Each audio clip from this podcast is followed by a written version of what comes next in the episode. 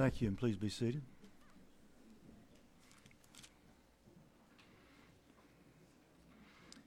encourage you to take a copy of the Word of God and open to Mark chapter 5 as we continue our consideration through this gospel.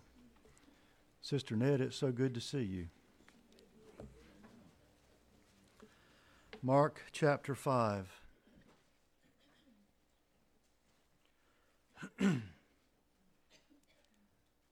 Let us hear the Word of God. They came to the other side of the sea, to the country of the Gerasenes. And when Jesus had stepped out of the boat, immediately there met him out of the tombs a man with an unclean spirit. He lived among the tombs, and no one can bind him any more, not even with a chain. For he had often been bound with shackles and chains, but he wrenched the chains apart, and he broke the shackles in pieces. No one had the strength to subdue him. Night and day among the tombs and on the mountains, he was always crying out and cutting himself with stones. And when he saw Jesus from afar, he ran and fell down before him. And crying out with a loud voice, he said, What have you to do with me, Jesus, Son of the Most High God? I adjure you by God, do not torment me. For he was saying to him, Come out of the man, you unclean spirit.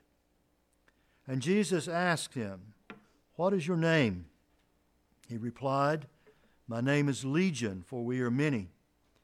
And he begged him earnestly not to send them out of the country. Now a great herd of pigs was feeding there on the hillside. And they begged him, saying, Send us to the pigs, let us enter them. So he gave them permission. And the unclean spirits came out and entered the pigs, and the herd, numbering about 2,000, rushed down the steep bank into the sea and were drowned in the sea. The herdsmen fled and told it in the city and in the country. And people came to see what it was that had happened. And they came to Jesus and saw the de- uh, demon possessed man, the one who had had the legion sitting there, clothed and in his right mind, and they were afraid. And those who had seen it described to them what had happened to the demon possessed man and to the pigs. And they began to beg Jesus to depart from their region. As he was getting into the boat, the man who had been possessed with demons begged him that he might be with him. And he did not permit him, but said to him, Go home to your friends and tell them how much the Lord has done for you and how he has had mercy on you. And he went away and began to proclaim in the Decapolis how much Jesus had done for him, and everyone marveled. And when Jesus had crossed again in the boat to the other side, a great crowd gathered about him, and he was beside the sea.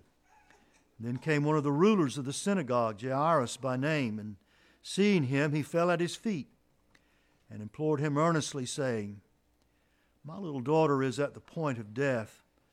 Come and lay your hands on her so that she may be made well and live. And he went with him. And a great crowd followed him and thronged about him. And there was a woman who had a discharge of blood for twelve years, who had suffered much under many physicians, and had spent all that she had and was no better but rather grew worse. She had heard the reports about Jesus and came up behind him in the crowd and touched his garment. For she said, If I touch even his garments, I will be made well. And immediately the flow of blood dried up, and she felt in her body that she was healed of her disease. And Jesus, perceiving in himself that power had gone out from him, immediately turned about in the crowd and said, Who touched my garments?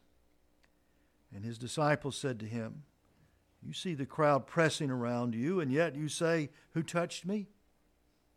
And he looked around to see who had done it. But the woman, knowing what had happened to her, came in fear and trembling and fell down before him and told him the whole truth. And he said to her, Daughter, your faith has made you well Go in peace and be healed of your disease. While he was still speaking, there came from the ruler's house some who said, Your daughter is dead. That's fine. That was a, that was a real cry out there. Uh, some came from the ruler's house and, so, and said, uh, Your daughter is dead. Why trouble the teacher any further? But overhearing what they said, Jesus said to the ruler of the synagogue, Do not fear, only believe. And he allowed no one to follow him except Peter and James and John, the brother of James. They came to the house of the ruler of the synagogue, and Jesus saw a commotion, people weeping and wailing loudly. And when he had entered, he said to them, Why are you making a commotion and weeping? The child is not dead, but sleeping. And they laughed at him, but he put them all outside and took the child's father and mother and those who were with him and went in where the child was. Taking her by the hand, he said to her, Talitha cumi, which means, Little girl, I say to you, arise. And immediately the girl got up and began walking, for she was twelve years of age. And they were immediately overcome with amazement. And he strictly charged them that no one should know this, and told them to give her something to eat. May God be pleased to bless the reading of his word and let his people say, Amen. Let's pray together. Holy Father, we thank you for your word. We thank you for this gathered assembly. We pray now that you would feed your sheep, that you would feed your lambs. Lord, that you would open your word to us and us, Lord, to your word. Grant me all that is needed to stand in this place and to speak from your word with understanding, clarity, and authority and give your people ears to hear what is said. And may we rejoice together in our great Savior, the Lord Jesus Christ. And it's in His name that we do pray. Amen. We have noted in previous messages from the gospel the progression and order that is fairly obvious as you read in the Gospel of Mark. But in chapter 1, verse 15, there is a declaration of the inauguration of the kingdom of God. Jesus said, The time is fulfilled and the kingdom of God is at hand. Repent and believe in the gospel. And then in Mark chapter 1, verse 6, uh, verse 16, excuse me, through chapter 3, verse 34, we saw a demonstration of the kingdom of God through a series of miracles. And that series, I think, if you look at chapter uh, 3, verse 27, is, um, is somewhat summarized for us. What is the point of these, these miracles? What is, what is Jesus teaching and saying? In verse 27, we have this response when the scribes came down and they accused Jesus of being possessed, and he tells them that's just that's silly. A house divided against itself cannot stand. And then he talks about um, about Satan not being divided. And then, then he makes this statement, verse 27. I think it's sort of a, in some ways, a summary statement of what has been happening in their presence, in the presence of the people. He says, But no one can enter a strong man's house and plunder his goods unless he first binds the strong man, then indeed he may plunder his house. In other words, what we've seen to this point is a clash of two kingdoms kingdom of darkness and the kingdom of light. Christ has pronounced the kingdom of God is present. And then he begins a series of miracles. And now there's something of an explanation, if you please, of what these miracles are about. There is this clash, but in the clash, darkness has not overpowered light, for the king has come. And then we, then we notice that you go from the demonstration and in uh, the chapter 3 or verse chapter 1 through chapter 3 and the, you come into chapter 4 and you have an explanation you have an explanation of the nature of the kingdom of god and you have that through a series of parables and in those parables jesus compares the kingdom of god to basically a growing seed and that was necessary because no doubt there was a misconception on the part of the disciples and the people in general concerning the very nature of the kingdom of God. So he says it's like a, a man that plants seed. And he gives various, various um, parables using that specific uh, analogy. Then in chapter 4, verse 35 through chapter 5, verse uh, 43, the, the fifth chapter we read today, and beginning at the end of chapter 4, where we were last Lord's Day, we see a revelation of the king of the kingdom by another series of miracles. So remember, we have a, a, a declaration, we have a revelation, uh, excuse me, a demonstration, we have an explanation, and now we have a, a further revelation concerning the king of the kingdom of God. And he does this by a series of miracles. Chapter 4, verse 35 through chapter 5, the calming of the sea. This king reigns over the forces of nature. Then we have a miracle of the exorcism of Legion that we read this morning. This king reigns over the powers of darkness. Then we have the miracle of the healing of the woman with the issue of blood. This king reigns over sickness and disease. And then we have the resurrection of Jairus' daughter. This king reigns over death itself. And so we have uh, this, this progression of thought till we get uh, to where we are in our study in Mark. Now, you'll notice in Mark chapter 5, there are three independent miracles that are recorded.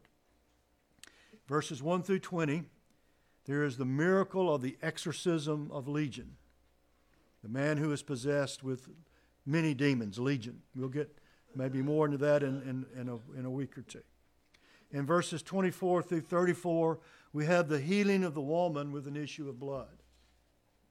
And then we have in verses 35 through 43, even though there's an interruption here in this miracle, we have the miracle of the resurrection of, of the leader of the synagogue, Jairus, Jairus' 12 year old daughter who's raised from the dead.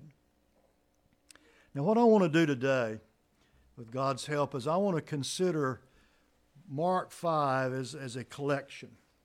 I want to look at the, the collection of these three miracles. So I'm not going to try to spend a lot of time in each miracle. That's not, that's not what I'm trying to do today. We can do that in, in future weeks. What I want to do today is, is what I often think of is I want to get about 40,000 feet and I want to do a flyover of Mark chapter 5. And in doing that, I want us to consider the bigger picture here before we come back and we, we dig into some of the specifics of these miracles. So today I want to get up high, fly over the chapter, and I want us to notice uh, some specific and general truths about these miracles that are recorded in Mark chapter 5. Now, we say that we believe in plenary inspiration. What do we mean by that? We believe that all Scripture is given by inspiration of God and is profitable. That's inspiration. That's this God breathed. The, the Scriptures come from the very breath of God. But we go a step further. We talk about plenary inspiration. And by that we mean that the very words themselves in the Holy Scripture are inspired by God. It's not just the thought that is inspired, the very words themselves are inspired. So we, we make that declaration, that definition, that distinction. We believe in the plenary inspiration of Scripture. The very words of the Bible themselves are God breathed. The words matter. Now, we also believe and confess in what sometimes is defined as an organic unity within the Scripture. Let me explain it this way. We often say that Scripture explains Scripture, right? Well, how can that be? How can I get an explanation of something in Genesis, let's say, in the book of Revelation? From the book of Revelation. Well, we believe there's an organic unity. There is a, there is a singleness, a wholeness. It's like a body my body is, is, is a body, and yet I have parts of my body. I have a nose, hands, fingers, toes, and so forth. Those are the various members of my body, but they all go together to constitute a body. And so we look at Scripture and we go, well, there's 66 books. But they all together constitute the body called the corpus of the Word of God. And so we believe in plenary inspiration of Scripture. We believe in the organic unity of Scripture. Now, Dr. Renihan, a couple of weeks ago, made this very point from this pulpit. I'm going to quote what he said. He was talking about the Psalms. And he said, The Psalms are not simply a collection of 150 poems, but they have been specifically placed in a certain order and in a certain way to influence. They have context. And he explained Psalm 15 from surrounding Psalms. Scripture interprets Scripture. That's, that's an organic unity. That's a, that's a singleness, a, wholeness of the Scripture. Well, we have that in Mark 5. I mean, it to me is one of the classic cases of this, right here in, in Mark chapter 5, is a vivid demonstration of this principle. That's what I'm after today. Now, let's look at the context, this, this unity, if you please, this singleness of these three various miracles of Jesus. Let's begin by inquiring and asking the question what are miracles? We hear a lot of people use that word today. It's a miracle. what is a miracle? Is a miracle the same thing as some, I think by definition it would be strange, by some paranormal occurrence? Is that what a miracle is?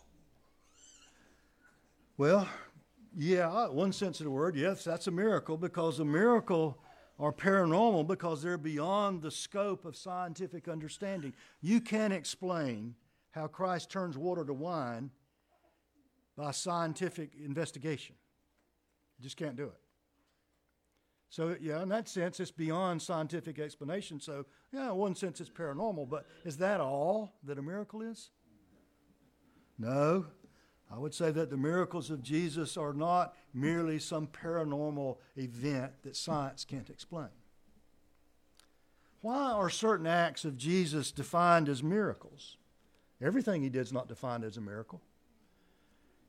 You know, when he well, went through Samaria, the scripture talks about he needs to go through Samaria. Well, that's the most straight path to get to where he's going from north to south. Is that a miracle that he passed through Samaria? No. There's nothing un- well, there was something unusual about it, but there was nothing unusual about him physically walking through Samaria. So, why are certain acts of Jesus defined as miracles? Is it, is it because they were impressive, unexpected actions?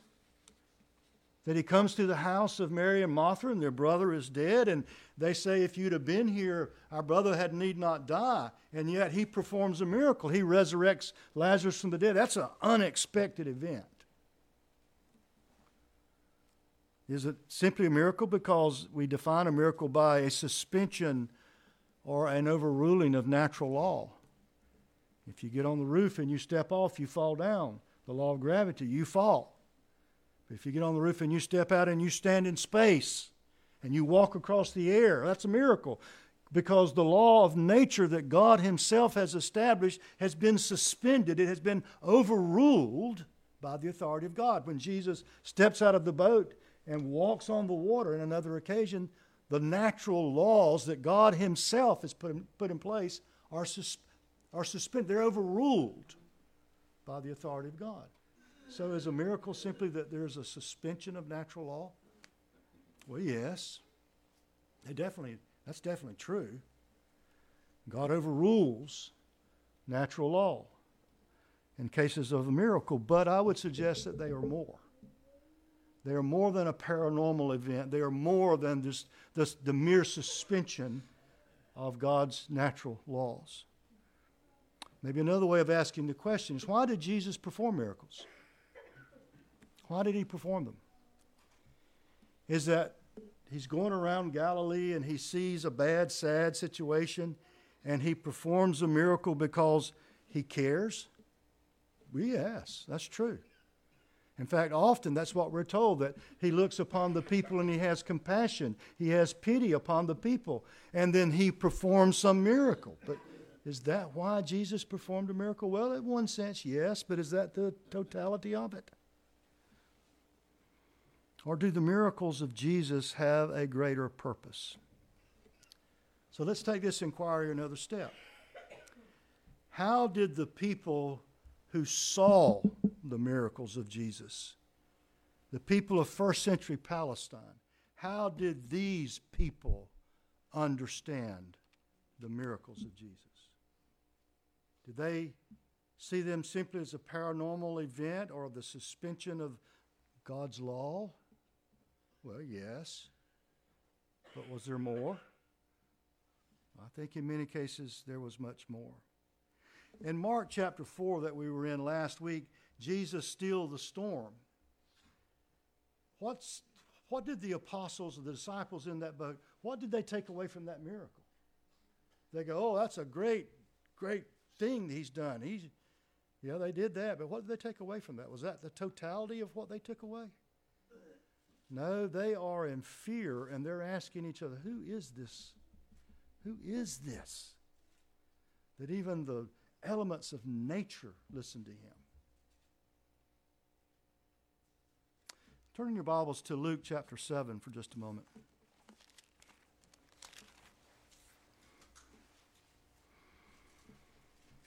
And I begin at verse 11. Luke 11, excuse me, Luke 7 11. I should be able to get that 7 11. Luke 7 11. Soon afterward, he went to a town called Nain, and his disciples and a great crowd went with him. And as, as he drew near to the gate of the town, behold, a man who had died was being carried out, the only son of his mother, and she was a widow and a considerable crowd from the town was with her. Now, here's what I mentioned a minute ago. And when the Lord saw her, he had compassion on her. Yes, he's in this area. Yes, he sees a very desperate situation. Yes, he has compassion. But is that why? Is that the only answer to why he performs this miracle he's about to perform? Well, let's read on.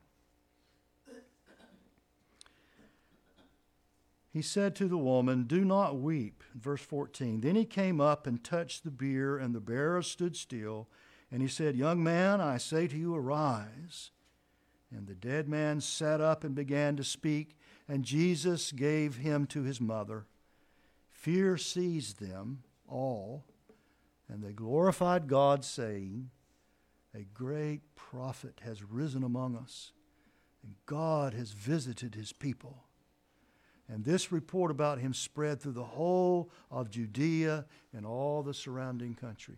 How did the people who saw that miracle interpret it? Oh, this must be a great prophet. God is in our presence. That's how they interpreted it. Not simply a suspension of natural law. Something more than that was happening. Look over to John chapter 3 for just a moment. John 3, the first two verses. How did a religious leader of the day of Jesus interpret the miracles of Jesus? Now, there was a man of the Pharisees named Nicodemus, a ruler of the Jews. This man came to Jesus by night and said to him, Rabbi, we know that you are a teacher come from God. Why do you know that, Nicodemus? For no one can do these signs that you do unless God is with him. How did Nicodemus interpret the miracles of Jesus? That Jesus is from God and he is a great teacher sent from God. That's how he interpreted them. So he took them beyond oh, isn't this wonderful? Jesus is a really compassionate guy, and he walks around and he sees people in need and he meets their needs. It's kind of the social gospel idea. But he went beyond that. He said, oh, we know you've come from God because nobody can do what you're doing except they come from God. Now, how did the people interpret him? What is a miracle? How did the people interpret him? Thirdly, how did Jesus himself interpret and understand the miracles he performed? Well, let's go back to Mark for a moment. Mark chapter 2. And let's look at verse 5. and then verses 9 through 11. And when Jesus saw their faith, he said to the paralytic, Son, your sins are forgiven. And of course, that's the way that he goes about healing this man. But let's go down to verse 9. Because when he says that, he's accused of blasphemy. Who does this man think he is? He can say to somebody, Your sins are forgiven you. And then in verse 9, Jesus answers their objection by saying, Which is easier to say to the paralytic? Your sins are forgiven? Or to say, Rise up, take up your bed, and walk? Which is easier to do? Well, Pastor Tyler preached that. He pointed out it's easier to say, Your sins are forgiven. And that's, you know, he could say that. That's simple enough. But look how Jesus interprets the miracle. But that you may know that the Son of Man, Christ, Jesus, the Lord, the King of the kingdom, that you may know that the Son of Man has authority on earth to forgive sins, he said to the paralytic, I say to you, arise, pick up your bed, and go home. As Ferguson writes, if the word of healing uh, has been effective, surely his word of forgiveness must have been effective too. This miracle, Jesus interprets this miracle as explaining to the people this miracle is all about the reality that Christ has the power, the authority to forgive sins. It's redemptive in its very essence. And so these miracles, and I would suggest these miracles in chapter 5, declare Jesus' authority, his power, his willingness, his ability to save. You might think of them as object lessons of redemption. And the way we teach children is by object lessons. Well, Jesus is using object lessons, as it were, so that we can get it. Well, let's take it one more step so that, that you can say, yeah, he's right about that. What does the Bible teach me about the miracles of Jesus? I've looked at how the people of the first century interpreted them. I've looked at how Christ has interpreted them. I've looked at how, uh, now we want to look at how the Bible itself interprets these miracles so that we would understand when we come to Mark 5 what how, do, how are we to look at these miracles. In John, turn back to the Gospel of John for a moment. In John chapter uh, 2,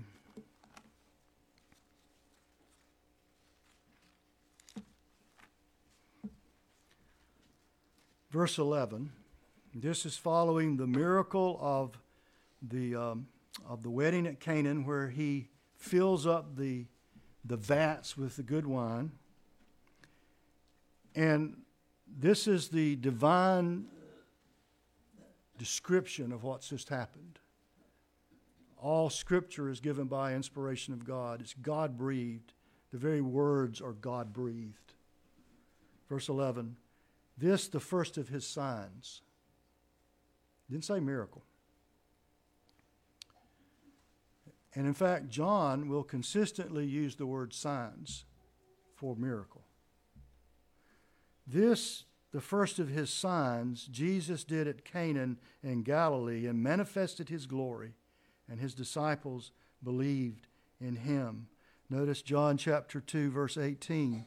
So the, the Jewish leadership is questioning what authority did he have to go into the temple and overturn tables and run animals out? What authority? Jesus, who, who do you think you are? By what authority are you doing this? And they ask him, What sign do you show us for doing these things? Give us a sign of who you are, of your authority. And of course, Jesus answers them, Destroy this temple and in three days I will raise it up again. I'll raise it up. You want a sign? You want to know who I am? I am the Son of God. I am the giver of life. And the sign you will see is the very resurrection of Christ. The very miracle that attests to that is the resurrection of Christ from the dead. That's Romans 1, by the way, when Paul talks about the resurrection of Christ. Then notice verse 23, same chapter 1, chapter 2. Now, when he was in Jerusalem at the Passover feast, many believed in his name when they saw the signs. Throughout the Gospel of John, the miracles of Jesus are referred to as signs. Some 17 times, John will employ that word when he's defining a miracle. Why?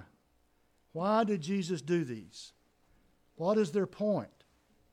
What do they talk about? What object lesson am I to take from it? Turn to John chapter 20. I'll not go through all the other references in the, in the gospel, but go home and take out a concordance and look up John, look up the word sign.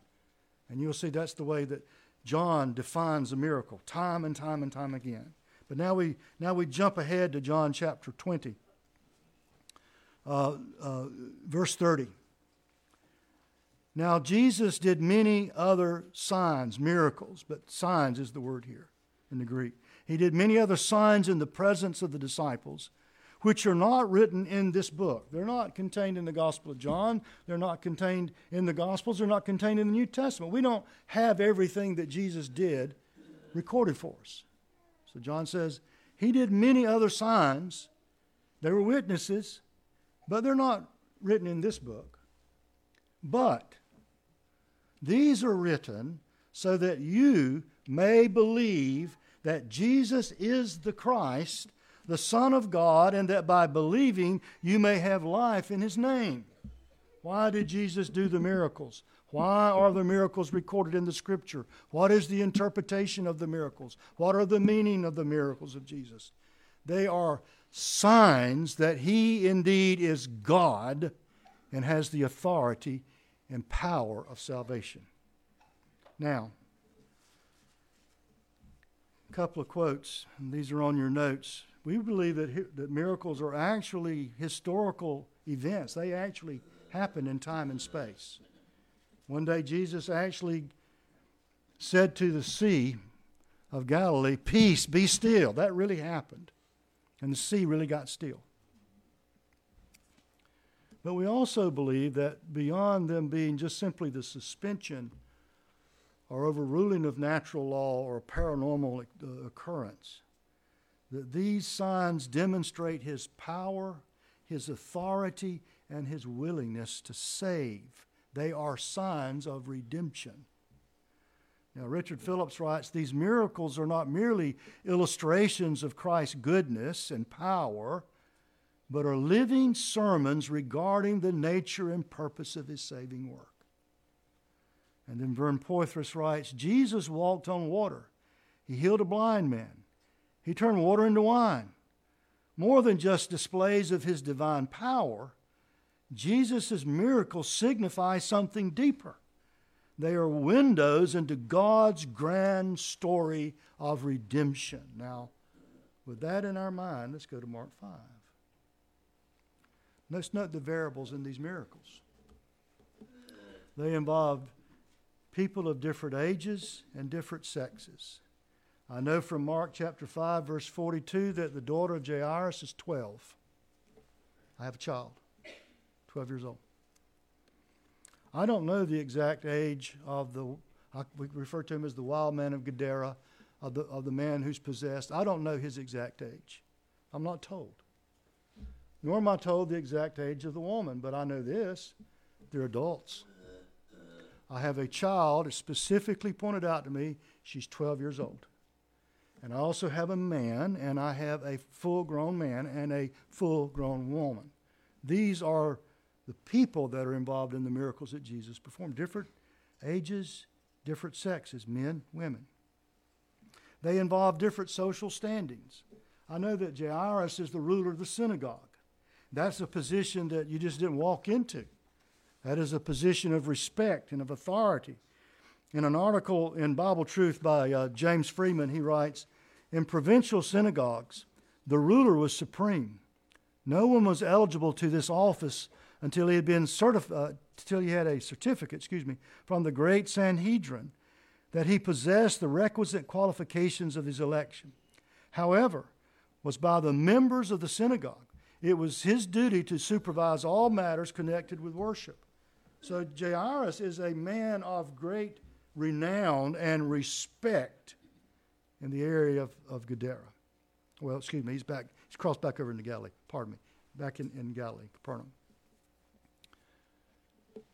I don't know anything else much about Jairus, but I know he's a man of some authority, some repute, good repute, and probably of some wealth.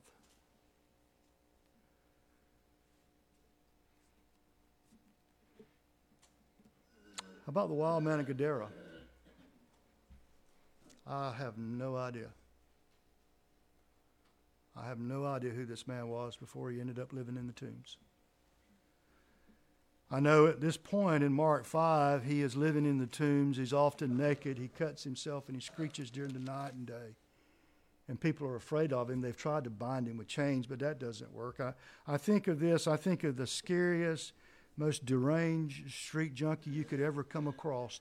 And I think of the wild man in Gadara and go, he trumps that guy. I think, Brother Rick, I actually thought of you when I was thinking about this in your time in San Diego as a police officer. Probably the, the, the most frightening person you ever came in contact that's deranged and wild. This man's more than that. He is, he is wild. Now, who was he before this? I have no idea. As far as I know, he could have he could have been a member in good standing in the you know in the synagogue. I don't know who this man is. But I know at this point, he's at the bottom of the, of the socioeconomic scale. Who's this woman? Well, I don't know. I'm not really told who this woman is. She could have she could have been a woman of means. She could have been a widow. I don't know if she is or not. I know she hired physicians. How many physicians did she hire? I don't know.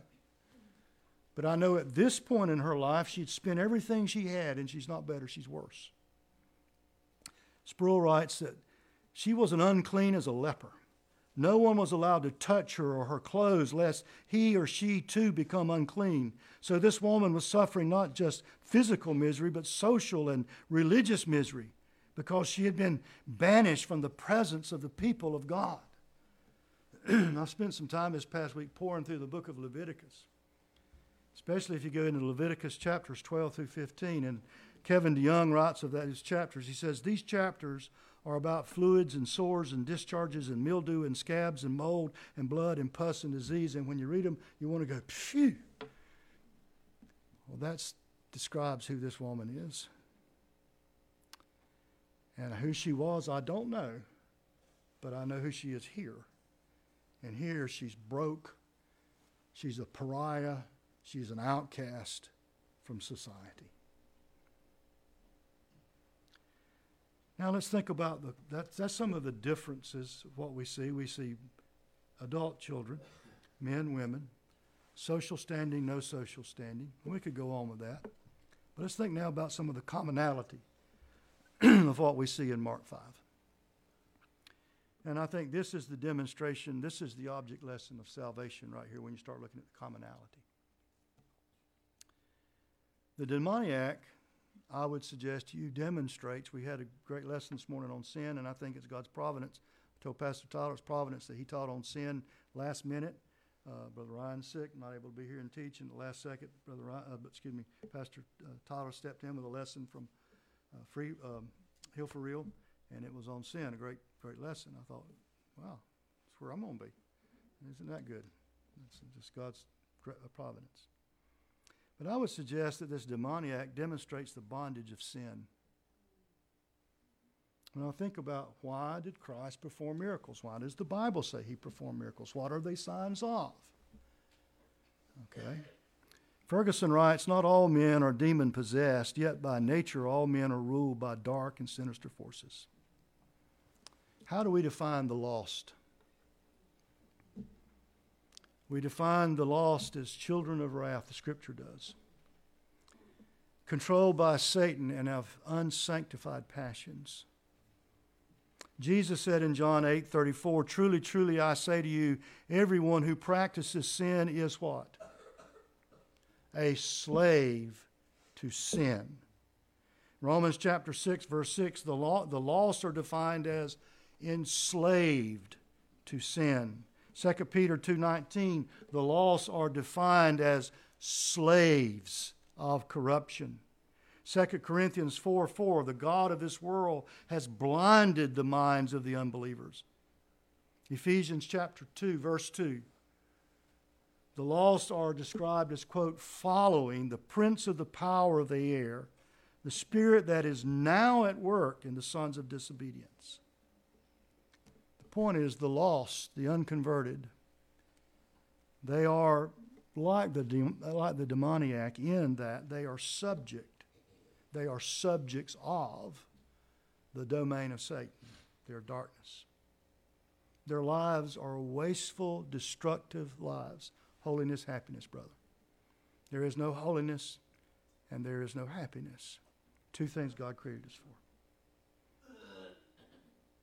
And they are beyond the help of anybody. No man can free the one who is in the bondage of sin from his sin. We just can't do it.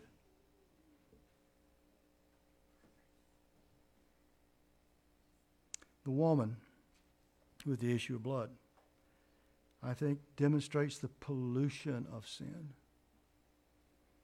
Read to him from the old theologian John Gill. He says, The woman is an emblem of a sinner in a state of nature, as her disease was in itself an uncleanness, and rendered her unclean by the law, whereby she was unfit for the company and society of others. So the disease of sin with which all are infected is a pollution in itself and a defiling nature. All the members of the body and all the powers and faculties of the soul are polluted with it and the whole man is filthy in the sight of God. So when we talk from a reform position about total depravity, we talk about how sin is just throughout the being. Not only are my actions defiled, my mind is defiled, my heart is defiled, my will is defiled. I cannot rescue myself from my defilement. I am dirty. The word we used in Trail Life uh, Thursday night, I read them a passage from the Proverbs about lying lips and how it's an abomination to God. And I asked the boys, I said, What does abomination? That's a big word. What does abomination mean? And had some different thoughts. One little one guy raised his hand and said, Filthy. I said, That's a great, that's a great word for abomination. You know what abomination is? It's filthy. It's the nastiest, filthiest thing that you can imagine and sin trumps that. In Isaiah chapter 64 6, we read, We have all become like one who is unclean, like this woman. We've all like that. And all our righteous deeds are but a polluted garment. Ezekiel 16, and when I passed by you and I saw you wallowing in your blood, I said to you in your blood, Live. I said to you in your blood, Live. Unregenerate sinners are unclean. They're spiritually filthy. They're just nasty in the eyes of God. You know, it's, in, it's interesting. I'm kind of shifting a little bit here, but time and again, Christ will break social norms by interacting with the disenfranchised, the filthy, the low life. The first miracle we have in Mark, you know what he does? He touches the, the bier, the, the, the, the casket, whatever you want to call it, they're carrying a dead man on. He can't do that according to ceremonial law. He's unclean. Very first thing he does is touch it. What does he do here? He goes to this child who's dead and he raises her, but he takes her by the hand. You couldn't do that according to ceremonial law. That, that declares him unclean.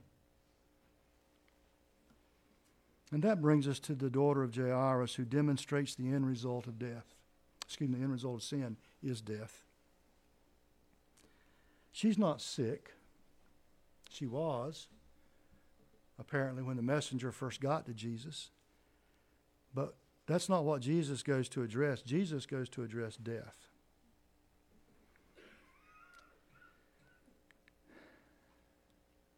Verse 35 of 5 While he was still speaking, there came from the ruler's house some who said, Your daughter is dead.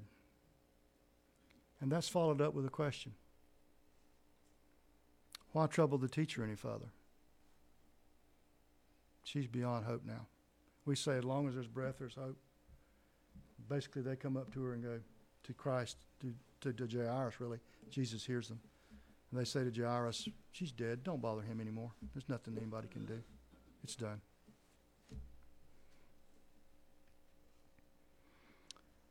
Mike Ratliff writes Lost people are not drowning, they're dead. They are as entombed at the bottom of the sea as the over 1,100 men still entombed in the USS Arizona at the bottom of Pearl Harbor. The only hope of the lost is for God to reach down, pull their corpses to the surface, and breathe life into them. She's not hurt. She's not wounded. She's not merely disabled. She's dead. Colossians, we read in chapter 2, verse 13, and you, being dead in your sins and the uncircumcision, the uncleanness of your flesh, hath he, God, quickened, made alive together with him, having forgiven you all your trespasses. Ephesians chapter 2, verse 1 And you hath he quickened who were dead in your trespasses and sins. Ephesians 2 5 Even so, when we were dead in sin, hath he, Christ, quickened us together. John 5 25 Truly, truly, I say to you, an hour is coming and is now here when who? The dead will hear the voice of the Son of God, and those who hear will live. Now, what I'm suggesting is pretty clear, isn't it? When I read the miracles of Mark 5, I do this flyover. I look at every one of these situations, I go, every one of those are descriptive of sin. They involve different people, different status, different ages, different sexes, different situations, but they all are used in the Bible to tell me and define for me what sin is. It's being under the power of the wicked one. It's being unclean. It's being dead in my sin. And of course, the other commonality we find here is who was the answer? Who alone was the answer to every one of these situations? One answer. Men tried to bind the wild man. Didn't, didn't work. The woman had spent everything she had on physicians. Didn't work. And now, all these people that are gathered at the house of Jairus, now they're lamenting and wailing because she's dead. Why are you bothering him? Nobody can do anything now. Every case, Christ and Christ alone was the answer. Every other method, every other expense, every other attempt had failed. And in fact, as you read these situations, not only had they failed, the situations had grown worse. But Christ rescued them all. Two simple observations in closing Christ alone can save. I read again from John Jesus did many other signs which are not written in this book, but these are written, and I'm going to include Mark in that today, okay? But these are written. Why? So that you may believe that Jesus is the Christ, the Son of the living God, and that by believing you may have life in his name. So, why is this in Mark? So that you will know who Christ is, and you'll know who you are, and that Christ can save. Whatever your situation, and our situations here vary, we heard it in a prayer request today. Whatever our situation, whatever our need, whatever your sin, they're not greater than the blood of Christ, than the Lord of glory.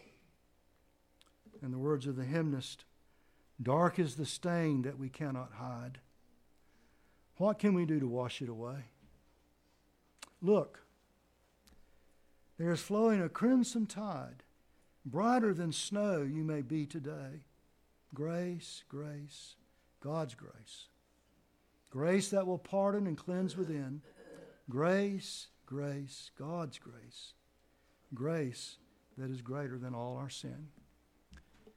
And if you think I'm not speaking to you because you believe, let me remind you we daily need to repent.